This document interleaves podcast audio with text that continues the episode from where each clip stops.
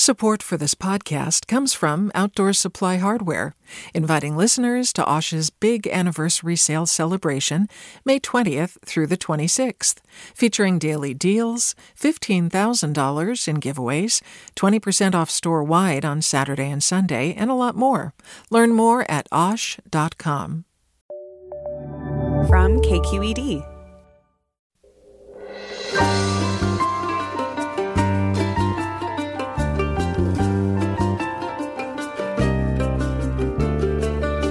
From KQED Public Radio in San Francisco, I'm Mina Kim. Coming up on Forum, we get the latest from Georgia's Senate runoff and look at how the state's demographic shifts, coupled with organizing and voter engagement, are changing politics as usual there and across the country. The Senate election results are significant for California. With Jon Ossoff's lead expected to hold and Democrats gaining a 50 50 split in the Senate, California's Kamala Harris becomes an especially consequential vice president. The ripple effect of the Georgia Senate runoffs next on Forum. Join us.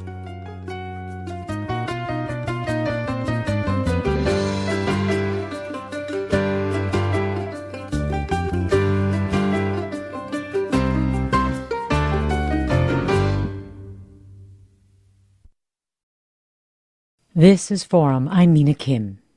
With Democrat Raphael Warnock's victory in one of Georgia's two Senate runoffs yesterday, he becomes the first black U.S. Senator in his state's history. If Democrat Jon Ossoff's lead holds in the other runoff, President elect Joe Biden begins his presidency on January 20th with Democrats in control of Congress. Joining me now is Emma Hurt, politics reporter for WABE in Atlanta. Welcome to Forum, Emma Hurt. Hi, thank you for having me. So, what's the mood like where you are in Georgia today? So um, the latest really are the the numbers of outstanding ballots that we've gotten from the Secretary of State's office, and the bulk of those are coming from heavily Democratic counties. And you know, representative from the Secretary of State's office today projected that or predicted that that uh, Jon Ossoff, the other Democrat in the race that hasn't yet been called, will you know widen his lead beyond even the the margin that's needed for a recount. So that's that's where things are right now. That's where things are, and I'm sure people are are in high anticipation. You Absolutely. know, after the race was called yesterday for Reverend Raphael Warnock, he gave a very moving victory speech where he described his 82 year old mother picking cotton for someone else and being able to pick or vote for her youngest son to be a U.S. Senator. He goes on to say this So I come before you tonight as a man who knows that the improbable journey that led me to this place in this historic moment in America could only happen here. Emma for those of us in California not as familiar with Senator elect Reverend Raphael Warnock, can you talk about the significance of his victory? It's it's hugely symbolic, obviously, for for the reasons that that you stated and that he outlined himself. Um, Reverend Warnock is the pastor of Ebenezer Baptist Church, which is the home church of Martin Luther King Jr. here in Atlanta. He's held that role for about 15 years and um, has been a has been a force in that world. Has been a force um, of progressive activism from that pulpit. And, you know, it's also symbolic, I think, to have a Black preacher be senator. Um, it's really remarkable on top of just just the historic nature of of him being the first senator of color. Um, and I will also say, you know, Jon Ossoff, if he is elected officially, um, would be Georgia's first Jewish senator as well, and also the youngest senator in in history. Yes, my understanding is the youngest since Joe Biden, a Democrat uh, ah, senator. Yes, thank you for correcting me. No, no, Sorry, it's not a correction. Actually, yeah. I just mean sort of the symmetry of that is kind of amazing. Yeah, you're right. It is. And, you know, Warnock did seem to be doing a little bit better throughout the night, of course, as we've seen since his race was able to be called sooner, but a little better than Ossoff across the board. Similarly, Perdue doing better than Loeffler. Can you mm-hmm. talk a little bit about you know why we saw that outcome? I mean, clearly there there was some split ticketing going on there. Yeah, absolutely. It's actually a story I've been I've been kind of chasing down today. I've been I reached out trying to to get some of these Perdue Warnock voters to talk to me, and I've been hearing from them. And um, you know, it's a mixed bag, but you know, it's worth noting that Senator Perdue was elected six years ago. He's had six years in office, and he did have you know identity an identity before Trump. Um, while he tied himself very closely to the president, he did um, have a record to run on. And Senator Loeffler, the other Republican, she just has had about a year and she had a challenge from the right early on. And so she was forced to run really um, exactly with the president. She called herself 100% with the president. And so she didn't really have her own um, identity in a way with voters um, there was also you know just anecdotally i'm hearing people who who just didn't really feel she was an authentic candidate. They found her not believable couldn't relate to her in a way. And then the historic nature of reverend warnock's candidacy i also think was a factor for voters who who really wanted to see this happen for georgia too. So there was also of course highlighted that you know day of voting election day voting would be especially pivotal for republicans. It seems like that turnout was low, depressed potentially by uh, concerns about concerns raised by the president that uh, the election in Georgia, his his loss in Georgia, was a result of fraud. Do you do you think that played a role, and what is the conversation around that today in Georgia? I think that is a factor. There's also the factor of just people who who who really didn't like the president. You know, Joe Biden did carry the state very narrowly, but he did. And the senators in November, the Republicans in the Senate races outperformed the president. But in these runoffs, Trump has basically been on the ballot with the two Republican senators. Um, and so, so if if you're a voter who voted against President Trump, then you might be feeling that urge, might have felt that urge again. But to your point also about election fraud, I mean, I went to cover President Trump's rally in Dalton, where he did say, you know, please go vote for David and Kelly. We need you to go vote for David and Kelly, but spent most of the time talking about a voter fraud that has, without providing any evidence that's been disputed and and debunked. But as I was driving home, I saw a sign on the side of the road in rural Georgia that said boycott rigged runoff. Mm. So it, it, was a confusing message. And so even if there were just a couple thousand, you know, people who who held back because of that, that could have been enough. There were some who suggested that the president should have spent more time attacking Jon Ossoff and Reverend Raphael Warnock than, say, Governor Kemp or Secretary of State Raffensperger. Is that a sentiment that you hear very much? Yeah, yeah. I mean, that's that's kind of the word today of what happened. As I'm asking Republicans, and the answer is Trump. I mean, the election, the voter fraud questioning, of course, but also just you know really kind of um, roiling the ground that Republicans in Georgia have been standing on by targeting his former ally, the governor, and by putting pressure on the governor and our Secretary of State to really, you know, violate their oaths of office and overturn an election that's been certified twice um, it, it really didn't do Republicans any favors in these runoffs. Well, Emma Hurt, before I let you go, tell us how Georgians are doing overall. There's been so much attention paid to the state, so much money, so many ads, so many people. How are how are people feeling right now? Yeah, I mean, I think everybody's just feeling ready for the ads to stop. I'm personally pretty excited to stop having to recycle 10, a dozen uh, mailers every day um, and to be able to maybe watch a, a, football game and, and not see back to back to back to back to back ads um, will be refreshing. So Georgians Georgians are exhausted. I think we're all ready for 2020 to be over because it hasn't been over until until about now. ah, well, Emma Hurt, politics reporter for WABE in Atlanta, thanks so much for joining us. Thanks for having me anytime. Joining me now is Bernard Fraga, Associate Professor of Political Science at Emory University and author of The Turnout Gap Race, Ethnicity, and Political Inequality in a Diversifying America. Dr. Fraga, thanks so much for joining us. Thanks so much for having me. I mean, we were just hearing Emma Hurt saying that a lot of Georgians are glad it's over, but what a consequential role this state had to play. And You know, the fact that Georgia became competitive for Democrats is, is widely being attributed to two things. One, the changing demographics of the state. The other, of course, Stacey Abrams and other uh, organizers led organizations also led by black women who've worked hard to engage new voters. Do you agree that these were two really pivotal things that happened in Georgia?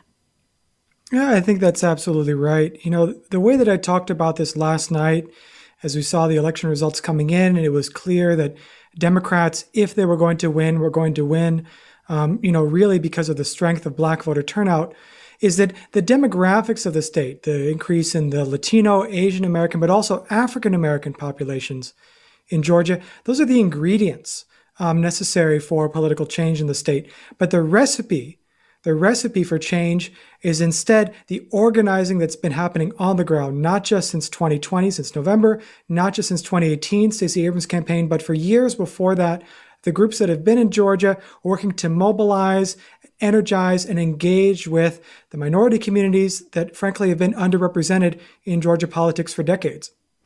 And can you talk about how the demographics have changed in Georgia? There has been a lot of attention paid also to increasing turnout among Asian American voters. What share of the population do they hold? Yeah, so Asian Americans are a relatively small share of Georgia's population. If you look at the voting eligible population, perhaps four or five percent. But the we saw a very, very high level of voter turnout in November. In fact, turnout appears to have increased by as much as 20 percentage points from what we saw in just, you know, the 2016 election. A really big increase in Asian American turnout that again points to the power of organizers on the ground. Also, the ease of identifying Asian American voters, given the uh, you know tremendous transparency of Georgia election records and the fact that people registered to vote with their race or ethnicity listed on the registration form. Um, really? Um, in any case, it's it's a fact that these organizing kind of tactics have been effective in mobilizing not just African Americans but also Asian Americans in Georgia. And also Latino voters as well. Yeah, Latino turnout was also you know high. Large increase in November 2020 relative to past elections.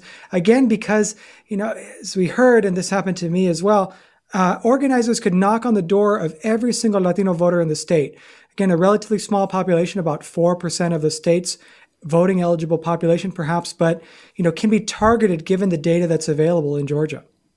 Again, we're talking with Bernard Fraga, Associate Professor of Political Science at Emory University, author of The Turnout Gap Race, Ethnicity, and Political Inequality in a Diversifying America. We're talking about the U.S. Senate runoff elections in Georgia. We want you, our listeners, to join the conversation. What is your reaction to what happened last night? What is playing out today? Your reaction to Reverend Raphael Warnock's victory last night? If Democrats do gain control of the Senate, with Jon Ossoff's lead expected to hold, what issues do you think lawmakers should tackle first? You can give us a call, 866 733 6786. Again, 866 733 6786. You can also get in touch on Twitter or Facebook at KQED Forum or email your questions or comments to forum at kqed.org. I'm Mina Kim. Stay with us.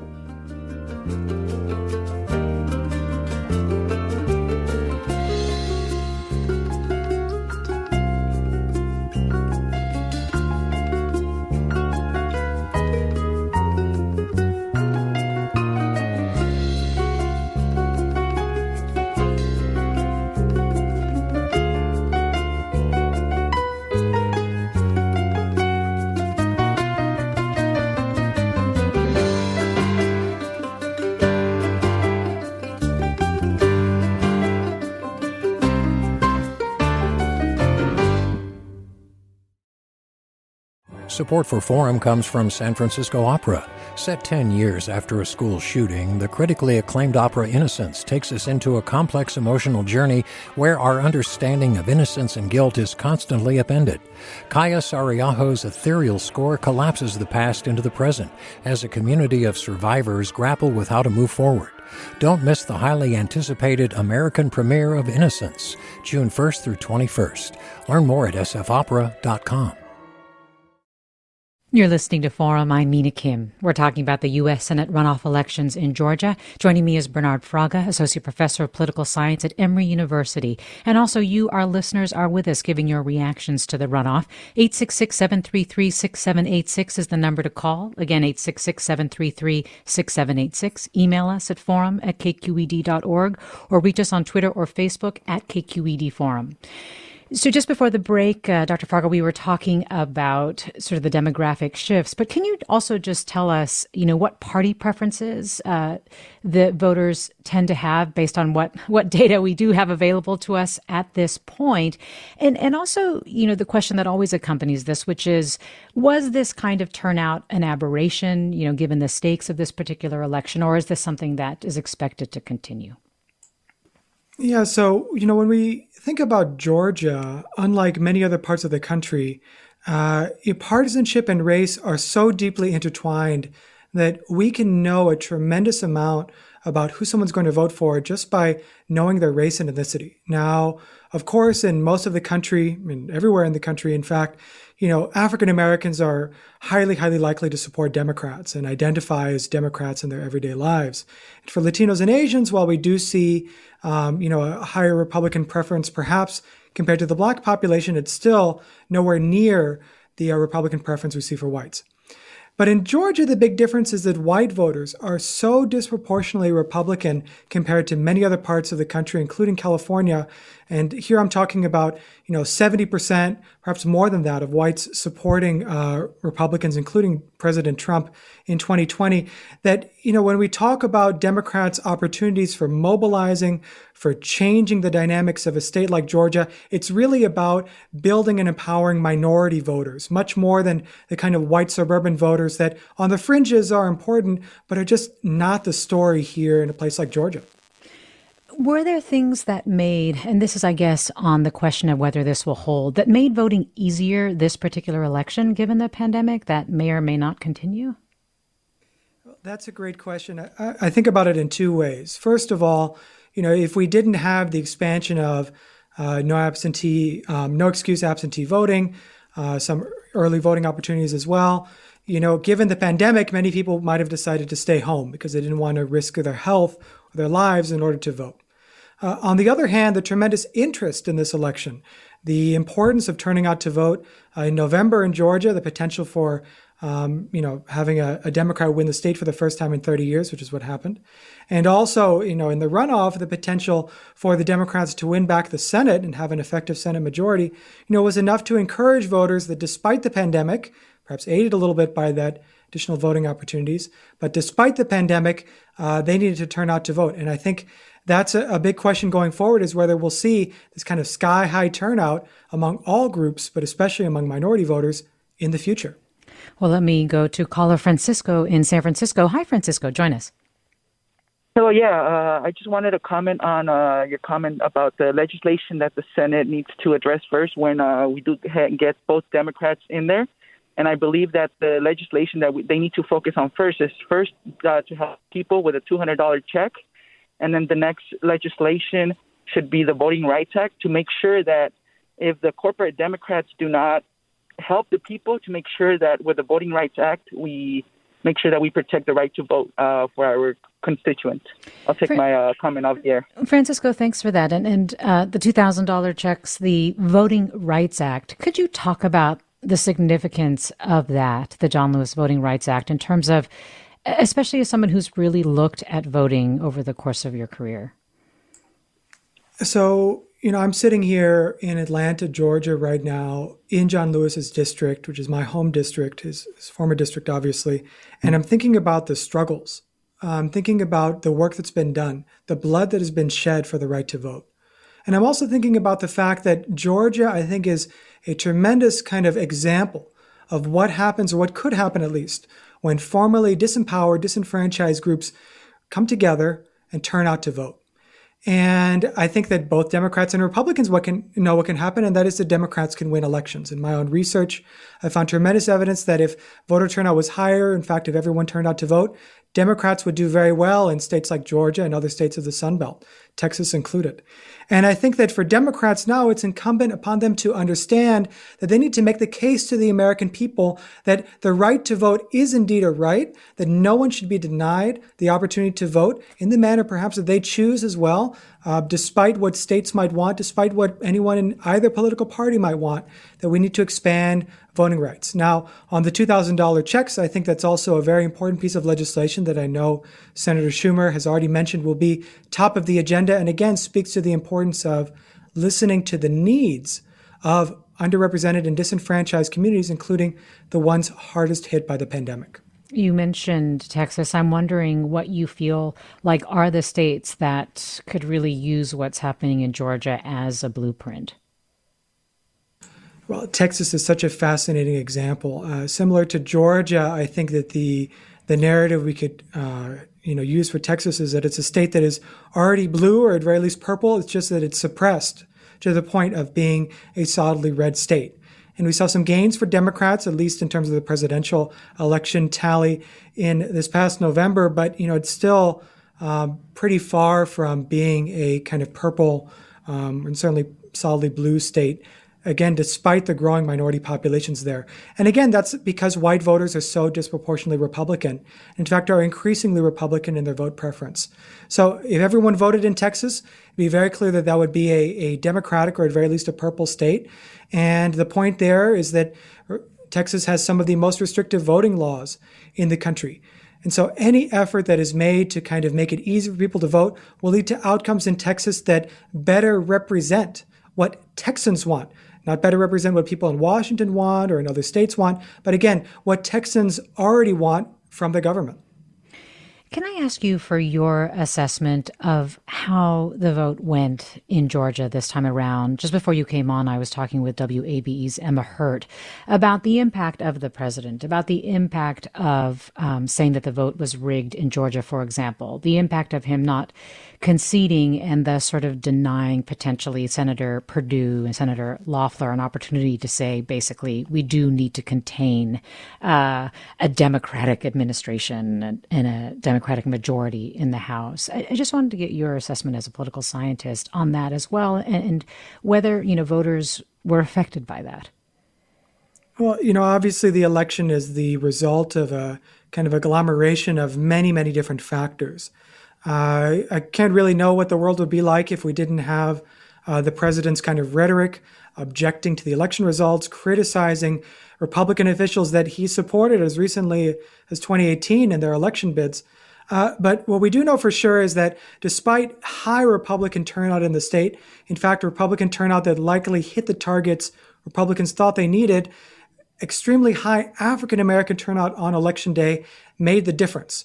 So, you know, we could imagine Republican turnout would have been even higher than anyone expected if you didn't have this kind of albatross of the uh, you know, disputed election result hanging around the necks of David Perdue and Kelly Loeffler.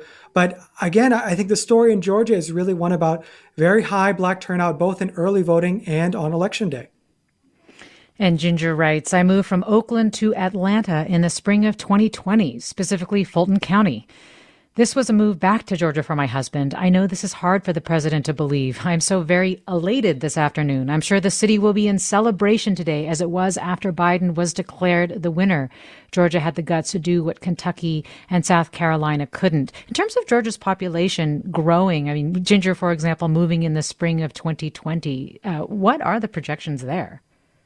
So it's very interesting, and, and welcome to Atlanta. Uh, the I think story about demographic change in Georgia has two parts. One is the growing Latino and Asian American populations in the state, you know, driven by immigration in part, but also by native born, um, you know, the native born population, you know, children turning 18.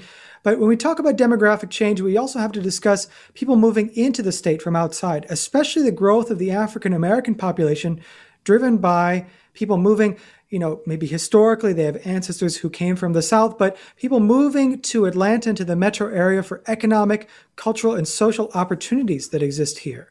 I think we just heard one example of that, perhaps from a caller. But you know, to me, I think that when we think about the future of Georgia, it's about those transplants, but it's really about Georgia and the economic growth and development, which benefits everyone, at least in theory, in Georgia.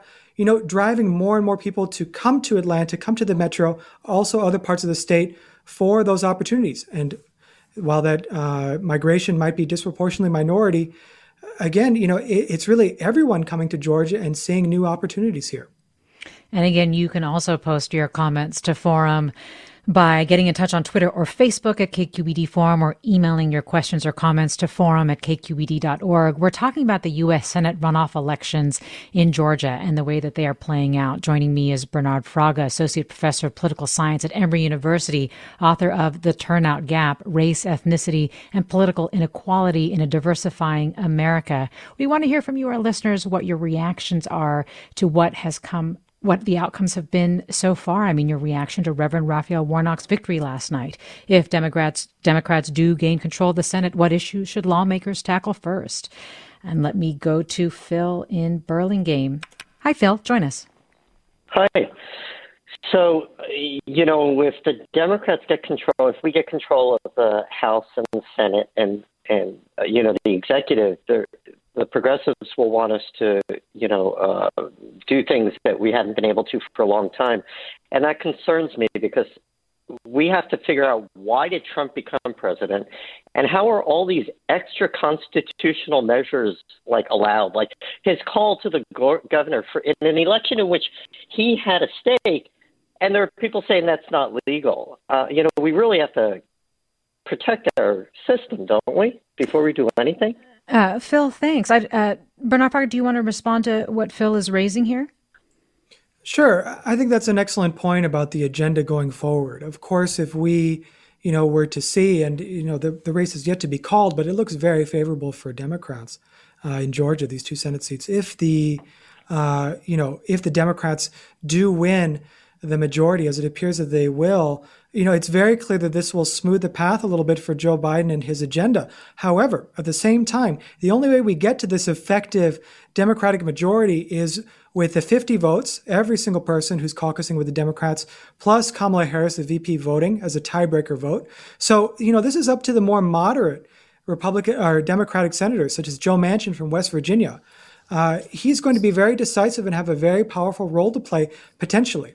In addition, the filibuster is still in place, so that's going to mean that some Republicans may have to join on board, especially if some Democratic senators like Joe Manchin are, are not in favor of these progressive policies related to things like climate change, for example. So, so I agree that there's a potential here, more potential than there was with Mitch McConnell in charge for uh, Democrats to get their agenda enacted. But I think the more progressive elements of the agenda are going to be, in many ways, just as difficult to get through the Senate as they were before.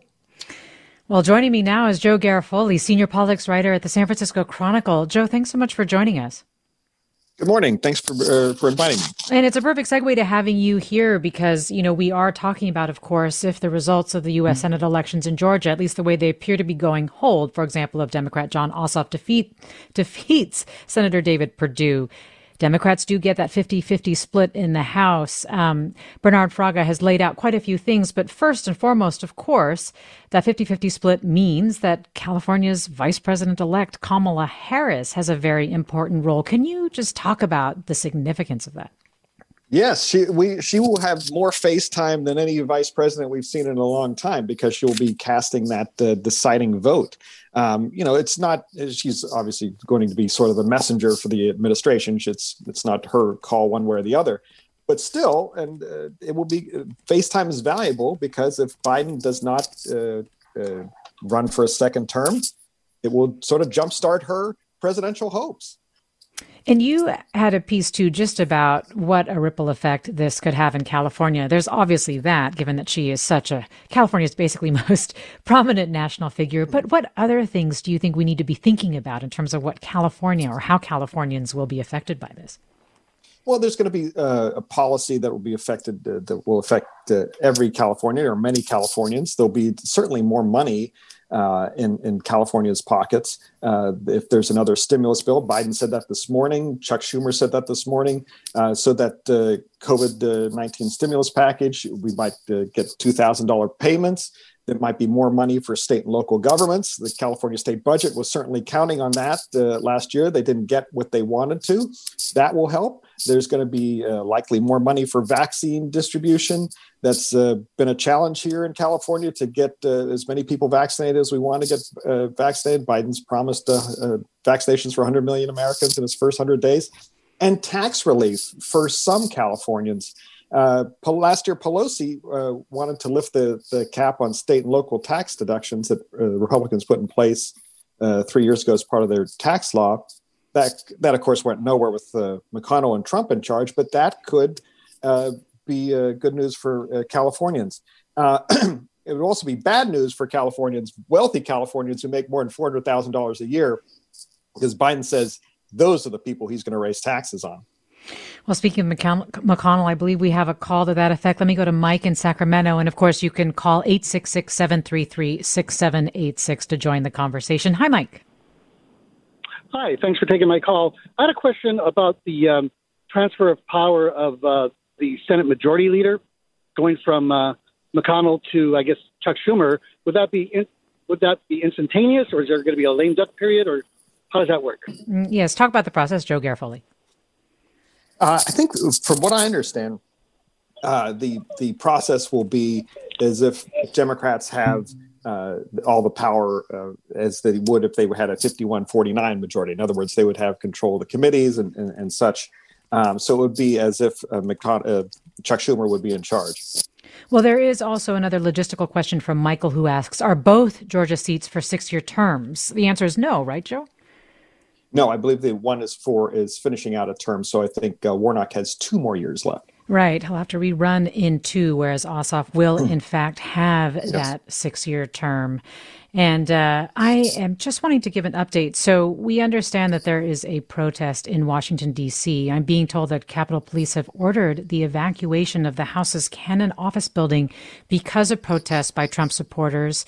And uh, we will give you updates on that, which is quite a significant move. And of course, Joe, this is related to the congressional vote to confirm President elect Joe Biden's electoral college victory. I mean, that is also playing out today.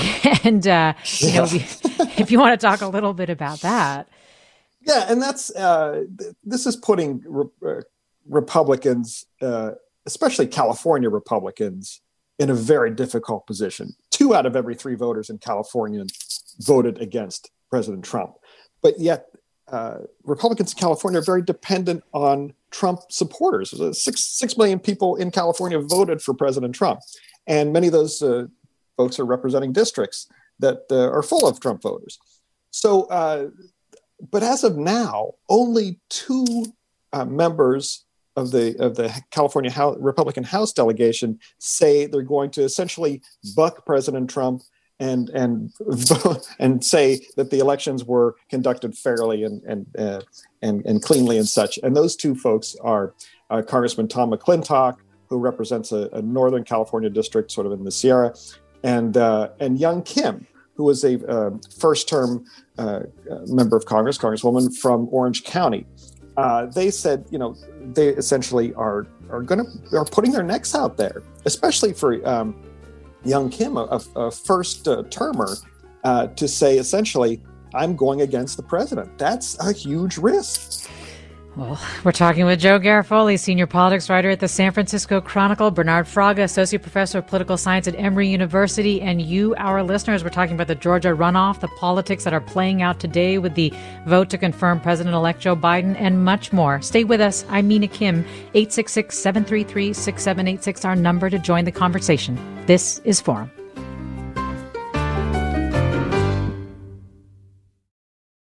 We've all got those parts of our house where the internet just won't go. Well, if you had wall to wall Wi Fi from Xfinity, you could worry less about dead spots. Because with wall to wall Wi Fi from Xfinity, you get fast speeds, reliable connection in every room, and power for all of your devices, even when everyone's online. That's wall to wall Wi Fi only with Xfinity. Restrictions apply, not available in all areas. Actual speeds vary. Welcome back to Forum. I'm Mina Kim. We're talking about the U.S. Senate runoff elections in Georgia with Joe Garofoli, senior politics writer for the San Francisco Chronicle, Bernard Fraga, associate professor of political science at Emory University, author of The Turnout Gap, Race, Ethnicity, and Political Inequality in a Diversifying America. And we're talking with you, our listeners, getting your reactions and asking you what you think the priorities should be if Democrats do gain control of the Senate. 866-733-6786 is the number to call. 866-733 6786. Email address is forum at kqed.org or get in touch on Twitter or Facebook at KQED Forum. Stephen writes, by far the Democrats' top priority needs to be addressing the mechanisms of power and voting itself. They need to address, outlaw, and reverse many of the anti-democratic steps that Republicans have taken, for example, around gerrymandering. Bernard Fraga, your reaction to that? Well, again, I think it feeds into the earlier question about priorities and the fact that, you know, despite, you know, the, the need for COVID related relief, obviously vaccine distribution, you know, many Americans are very concerned about the mechanisms of our democracy being under attack. And it's not just about the president. I think it's not just about President Trump. Many of these issues are not going to go away on January 21st, as, as we just heard.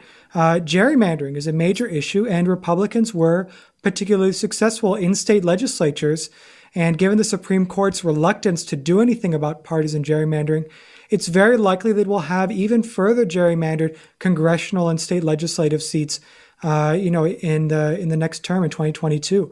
So to me, I think that some kind of it might take a constitutional amendment, but some kind of work, some kind of limits, frankly, need to be put on the extent of gerrymandering for both Democrats and Republicans in order to make sure that you know, Americans are represented by the people they choose instead of politicians choosing who they get to represent.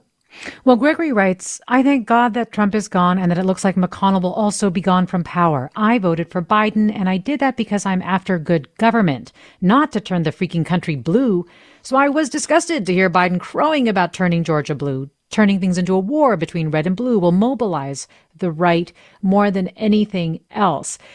I, I think, you know, Gregory here is, is clearly talking about how, you know, party dominance is not something that he is interested in at all. And I wonder because Joe Garofoli, one of the things that has come up is the filibuster, right? And if you think that that is something that the Democrats will be willing to change. Well, I, I know that's uh, priority one for progressive uh, Democrats. They they're going to be uh, they're already pressuring Biden to uh, and and Senate Democrats to to push for that right now. Um, uh, that's that is a, that's one thing on their wish list. It's it's going to be a challenge, but I think as Gregory said earlier, uh, your, your, Joe Manchins, your John Testers of uh, Montana, they're more reluctant. These are you know not every Democrat is a California Democrat in the Senate and in the House. And uh, and the Senate Democrats, you're going to find more reluctance than you think you will, than you think you might on uh, on something like the filibuster. Well, Stephen Moraga join us. Hi, Steve. Uh, good morning. What's on your mind? Uh, well, two questions.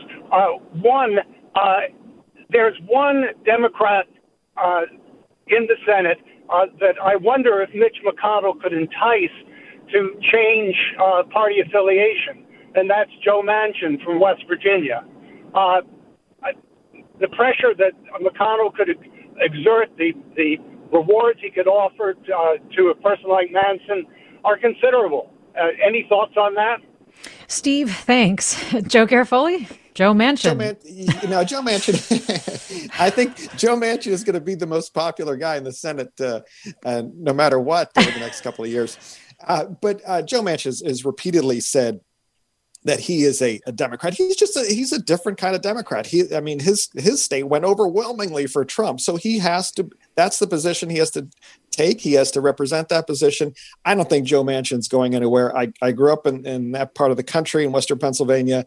Uh, he Joe Manchin is squarely in uh, what represents squarely what that uh, part of the world uh, is all about. Well, Steve, thanks for the questions. I've actually been enjoying some of the Joe Manchin memes that I've been seeing. Uh, let me go to Robert in Paris. Robert, are you joining us from Paris, France? Paris, France. Well, thanks so much yep. for calling in. well, I was a Bay Area resident until 2017. The reason I called was uh, like I this I'm feeling a little bit like I did in 2008. You know, when Obama won, that was one of the most joyous moments of my life. I mean, that might be an indictment of the breadth of my experience, but it really was wonderful the way I felt. And right now, I'm feeling a little, you know, a shadow of that really. Mm. And the fact is that when Obama, when we faced reality with what he had to deal with in government he did a spectacular job, but it was a disappointment in some ways, or in many ways, we didn't achieve what we wanted. And so now we have to be prepared for the reality of, of the, you know, the guts of politics. But you know, at the moment, it's just it's feeling terrific to have this idea. Well, Robert, thanks for sharing that. And you're mind, reminding me to just step back for a moment and talk about just how significant this is for the Biden administration.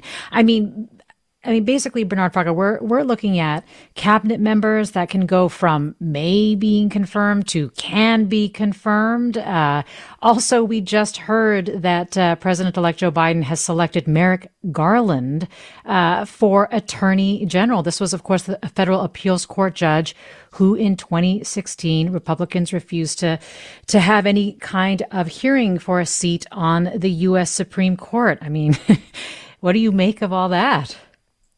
Well, you know, it's been interesting to hear the the different callers and their their feelings about the current political situation. You know, some are are celebrating, you know, the the country turning blue in terms of the, who has the levers of power. Others are a little bit concerned, you know, not uh, you know, perhaps favoring Democrats over Republicans, but not wanting complete Democratic control. And I think that something like the selection of Merrick Garland is a really clear indication of the future trajectory. Uh, you know, this is not going to be the the hyper progressive um, AOC led government that that Republicans, frankly, in my state of Georgia, were were trying to scare voters into believing was to come. Uh, this is going to be a, a government that indeed represents a wide swath of the country because, frankly, for Democrats to win, they have to represent a much larger portion of the country than Republicans do, just given gerrymandering the Senate and other things. So, I mean, I think that the the Democratic Party now is presenting itself as a as a big tent kind of party that's going to offer something for everyone, but not giving everything to anyone. And I, I really think that the um, the moment that we're in right now is a is a potential for coming together again, recognizing where blame needs to be placed and where we need to move forward, but but really also coming together to to move forward to solve the major problems, and there are many problems that we have today. Joe Garofoli, could I get your reaction as well? And I mean also your reaction to Merrick Garland. I mean, I feel like there's some poetic justice in that.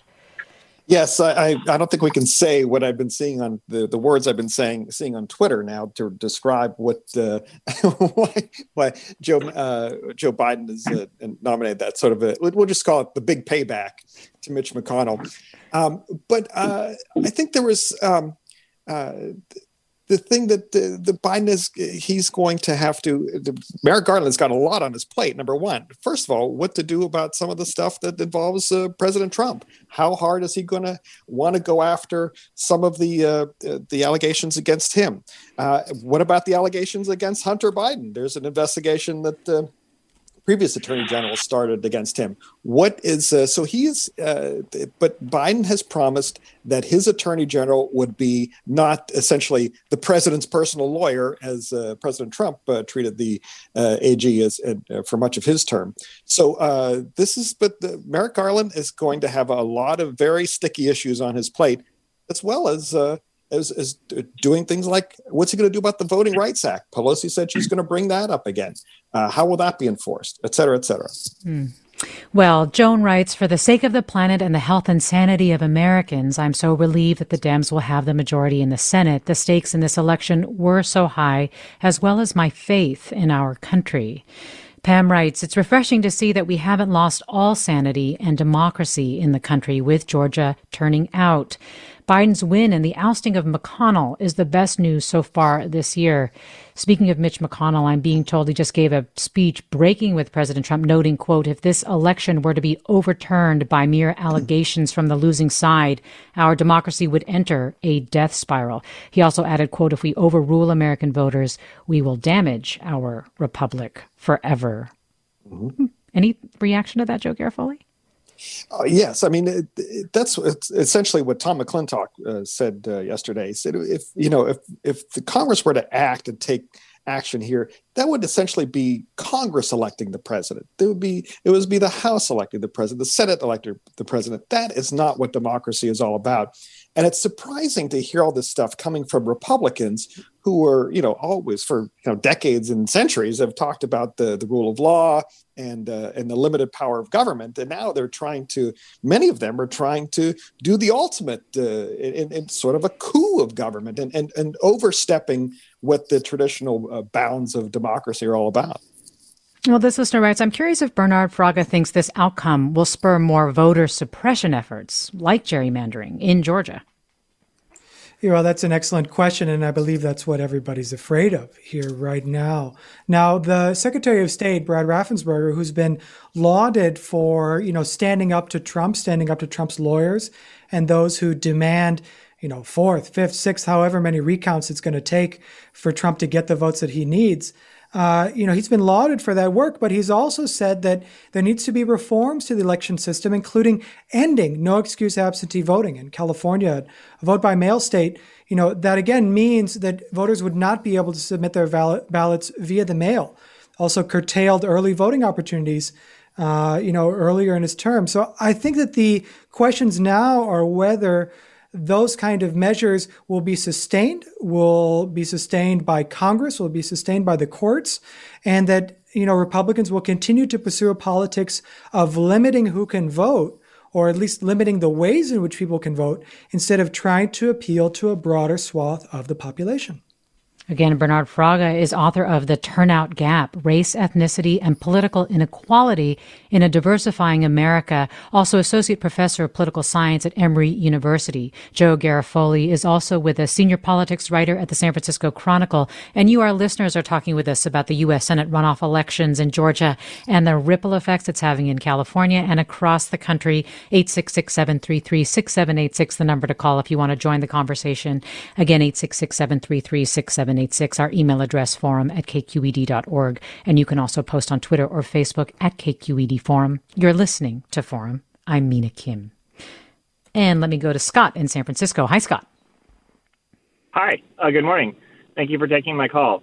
Um, if I think that there's any one core issue that's at the root of most of the things we talk about today in the political landscape, it's that the country is so divided in the information we're getting two halves of the country are living two completely different realities. And I largely think this is because um, the FCC used to have regulations for um, fair and balanced views on things, and they used to have ownership control in media markets. So no one um, company or corporation or um, interest could own an entire media market. And um, while the Biden FCC could bring those things back, it would be great for a Democratic Senate and House majority to put those things into law so we can trust that we're getting everyone is getting the same good and true information. Well, Scott, thanks. Joe Garofoli, wondering if you have a response to Scott. Uh, yeah, I know th- that would be wonderful, but uh, I don't think that that I haven't heard that on the Democratic agenda uh, at all. Um, uh, and it, I think that what's something that's higher, another media issue that's higher on their agenda, is to to do something about social media companies, which is a very uh, uh, difficult issue for for many Democrats to to get through, given that social media leaders and employees are, are, some of their largest funders. Um, so I think that is a media issue that's it's sort of higher on their uh, to-do list than than that. Well, Stephen writes, David Perdue's campaign has said he will contest the results of Ossoff winning. Can't that contest unfold well past the inauguration day, enabling the Senate to stay a GOP majority? Is that something we should be worried about, Joe Garofoli? Uh, I'm sorry, I didn't quite understand the, the question. David Perdue's campaign said he will contest the results of Ossoff winning. Can can't that contest unfold well past, I, I, believe, the contestation, right? Unfold well past the inauguration day, enabling the Senate to stay a GOP majority, uh, Stephen Wright? Yeah. I don't. I don't know the timing on that. Um, I don't think that he is at this point. He's not within the bounds of. Uh, I haven't even seen the latest numbers of that 0.5 percent that you need uh, for a recount. I don't, beyond that, I don't know what else he could do uh, uh to to do that. And I think there's enough time before the uh, inauguration to seat uh, to seat Ossoff. And let me go to Cole in Oakland. Hi, Cole. Hello, Ms. Kim. Thank you for taking my call. Uh, for your guest, I wanted to ask with uh, the White House and uh, the Congress uh, being controlled by Democrats now, how how worried are you all about the the judicial branch being with mostly conservatives on the bench uh, and with nobody seemingly stepping down anytime soon? Uh, how is that going to affect the Biden presidency going forward? Cole, thanks for the question. Yes. Uh, I'm sorry, was that was that you, Joe, who wanted to respond? Oh, uh, well, I was just going to say uh, one thing uh, to keep in mind is uh, Stephen Breyer is 82 years old, um, and so this may uh, you, you, may see him uh, put up his hand and call for a sub. Um, well, Bernard Fraga, what is your reaction to that? Um, as you're talking about how the Democrats can govern, some of the ways that they uh, they might try to be careful whether or not that's the right way to go, and of course, one of those things being how they handle the Supreme Court. You know, so uh, I was just reading that Mitch McConnell. Um, some people are saying he's standing up for democracy because he said he's really, you know, um, criticized Republicans on, in his speech today on the floor for, um, you know, taking these kind of stances, you know, contesting the election results. And he said he's not going to do that. That he he's going to you know, vote to certify and everything. And it's important to realize the position that he's in and what he sees as his crowning achievement. It's not Trump or these other things. It's the fact that he has shaped the judiciary in to a greater degree than, than basically any other Senate majority leader ever has. The Republicans have been able to put in place justices in their 30s, early 40s, right, that are going to be in office for decades to come. So if we think about government and you know what's important here, and especially the role of the courts recently, you know, it's very clear that Republicans are going to con- continue to control, in a sense, one of the key branches of government. And we can't look at the courts as this kind of neutral bodies. It's just adjudicating right and wrong. I mean, they're adjudicating, you know, different priorities and different understandings about what government should and should not do. So Republicans are going to maintain a lot of power. Uh, they're going to maintain a lot of power in the courts, including the Supreme Court, and that's why Amy Coney Barrett's uh, nomination was so important. But I think that the question going forward is whether some Democrats, and this probably won't happen, but some Democrats are going to be serious and their calls for expanding the Supreme Court or calls for having some reforms to maybe uh, term limits for the Supreme Court or other reforms to, to the judiciary. You know, we just have about 30 seconds or so left, Joe Garofoli, and I wonder if you could leave us with some thoughts on whether this changes what happened uh, in Georgia. I mean, the fact that we're looking at potentially two Democratic senators from the state of Georgia, if it changes or informs the narrative of what this 2020 election, past last year's 2020, and this Senate runoff was all about. Well, one thing uh, I think it showed was that what the future of the Democratic Party uh, would should would and should look like. And they hear this from I've been hearing this from activists for for years now, and that is uh, it's people of color, it's white progressives, and and that's what they learned both in Georgia and in Arizona, and now the next sites for Democrats are going to be Texas, flipping Texas and flipping North Carolina. Uh, we've been hearing about Texas for years, and uh, perhaps the next presidential cycle is when it uh, may actually happen. Joe Garofoli, senior politics writer for the San Francisco Chronicle, Bernard Fraga, associate professor of political science at Emory University and author of The Turnout Gap Race, Ethnicity, and Political Inequality in a Diversifying America. Thanks to both of you for joining us. Susan Britton produced today's segment. Thanks to our listeners for weighing in with their reactions to the U.S. Senate runoffs in Georgia. I'm Mina Kim. Thanks for listening.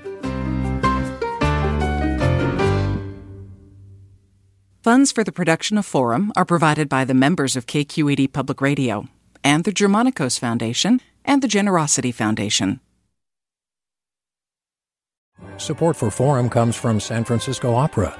Set 10 years after a school shooting, the critically acclaimed opera Innocence takes us into a complex emotional journey where our understanding of innocence and guilt is constantly upended. Kaija Saariaho's ethereal score collapses the past into the present as a community of survivors grapple with how to move forward. Don't miss the highly anticipated American premiere of Innocence, June 1st through 21st. Learn more at sfopera.com. We've all got those parts of our house where the internet just won't go. Well, if you had wall to wall Wi Fi from Xfinity, you could worry less about dead spots. Because with wall to wall Wi Fi from Xfinity, you get fast speeds, reliable connection in every room, and power for all of your devices, even when everyone's online. That's wall to wall Wi Fi only with Xfinity. Restrictions apply, not available in all areas. Actual speeds vary. Did you ever wonder what it's like to live alone? hidden in the woods, not speaking to a single soul for 30 years. Or wander the desert, uncover a hidden well, and dive to the bottom of the deepest water hole for 2,000 miles. The Snap Judgment podcast takes you there with amazing stories told by the people who live them, with an original soundscape that drops you directly into their shoes. Snap Judgment. Listen and subscribe wherever you get your podcasts.